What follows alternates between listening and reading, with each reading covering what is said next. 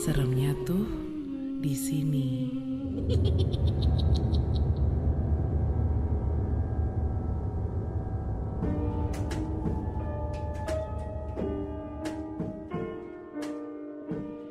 Cerita ini berawal ketika keluarga gue beli rumah baru.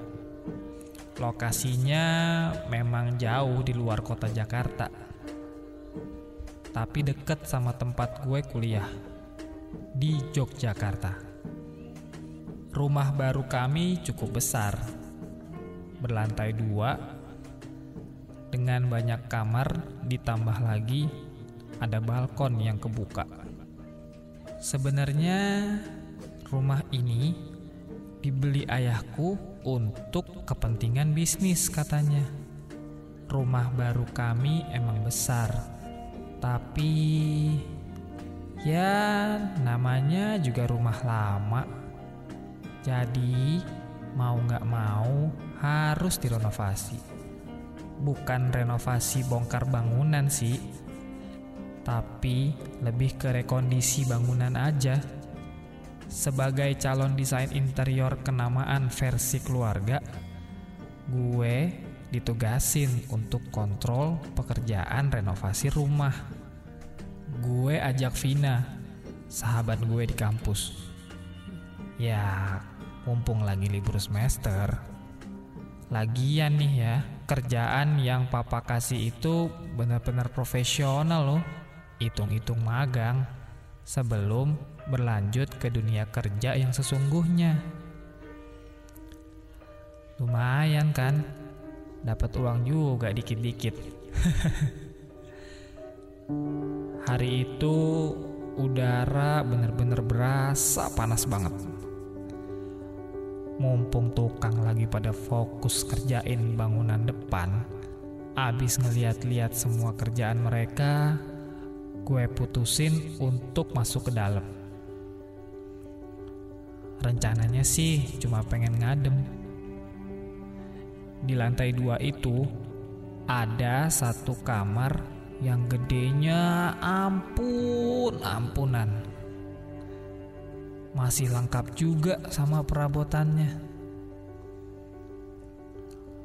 Gue rada heran aja sih pemilik sebelumnya tuh ke mana ya? Rumah segede ini dijual full furnish lagi. Mending kalau barang-barangnya tuh biasa-biasa aja. Ini keren semua. Barang-barang mewah yang kalau dijual harganya lumayan tinggi.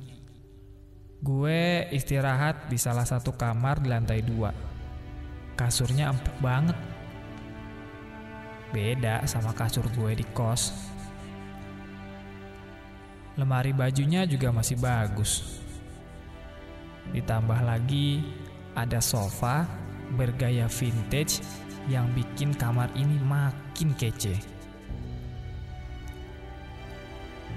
Kamar mandinya juga keren.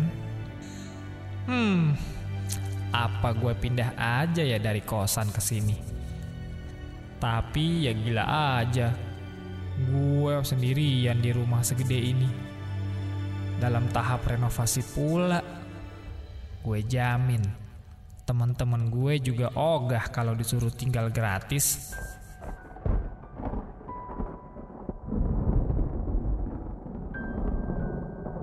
Gak lama setelah gue rebahan di kamar ini, gue tertidur pules banget. Sampai... Astagfirullah. Gue ketiduran. Lah, Vina mana Vina? Waktu gue cek HP, ada message dari Vina. Eh, Nek, sorry banget ya, gue duluan. Cowok gue ngedadak dateng dari Jakarta. Pengen ngedate dulu kita. Gue mau bangunin. Tapi lo tidur pules banget, pakai acara ngorok segala. Lo hati-hati ya. Kalau udah bangun, buruan pulang deh. Rumah baru lo itu nyeremin tahu. Hehehe. Just kidding. Bye, Nek. Ih, nyebelin banget si Vina. Gue ditinggal sendirian. Gue mah nggak takut sama hantu dan sejenisnya. Gue lebih serem kalau ada orang ngapa-ngapain gue. Hmm. Ya udah deh. Abis baca WA dari Vina, gue langsung keluar kamar dan langsung siap-siap mau pulang. Hujannya deras amat. Mana petirnya gahar-gahar pula. Gak tahu apa ya kalau gue tuh paling takut sama petir. Udah gitu, mobil gue parkir di luar halaman. Maksudnya sih tadi biar nggak kena bahan-bahan bangunan. Ah, udahlah. Gue hajar aja nih hujan. Masa gue mau bermalam di rumah segede ini sendirian? Dan dan waktu gue turun tangga, ya ampun, pakai acara mati lampu segala sih. Cakep dah, bener-bener gelap. Cuma senter dari HP gue lah yang bisa ngasih penerangan seadanya. Pelan-pelan gue turun biar nggak kepleset.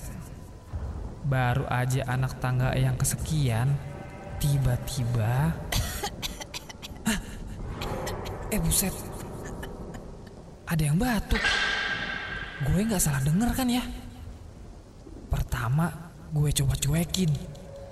Tapi nggak lama suara batuk itu kedengeran lagi. Siapa tuh? Tukang ya? Suara itu dari kamar tempat gue tidur. Saat itu asli gue ketakutan banget. Sekali lagi, gue gak takut hantu. Gue cuma takut orang ngapa-ngapain gue. Dalam keadaan gelap, gue nekat buat turun tangga. Sesampainya di anak tangga paling bawah, gue denger lagi tuh suara batuk. Kali ini suaranya deket banget. Langsung aja gue arahin senter HP ke arah depan. Tapi gak ada siapa-siapa. Waktu gue arahin senternya ke kursi tamu, astaga.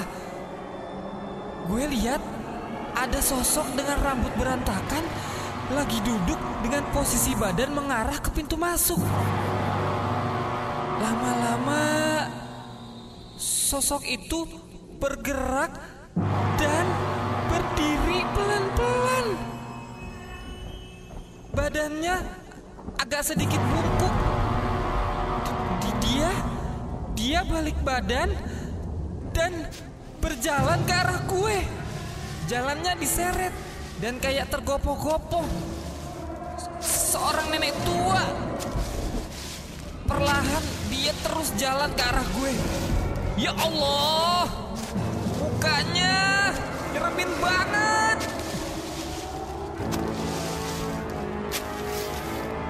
Nggak bisa bergerak sama sekali. Badan gue kaku. Jantung gue berdegup kenceng banget.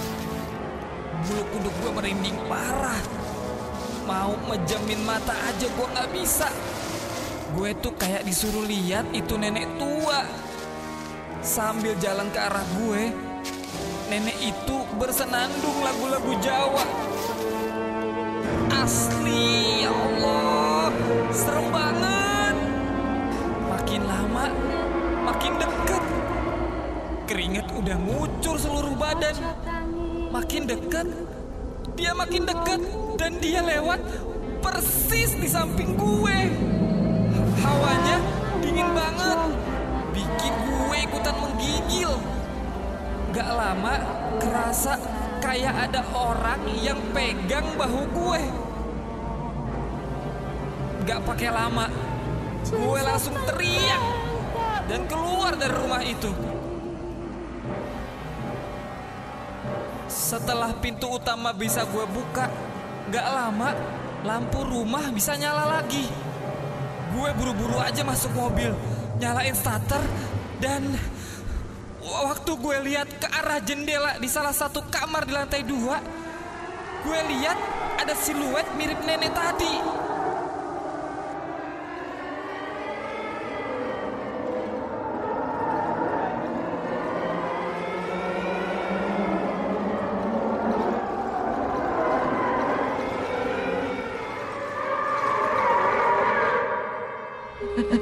Seremnya tuh di sini.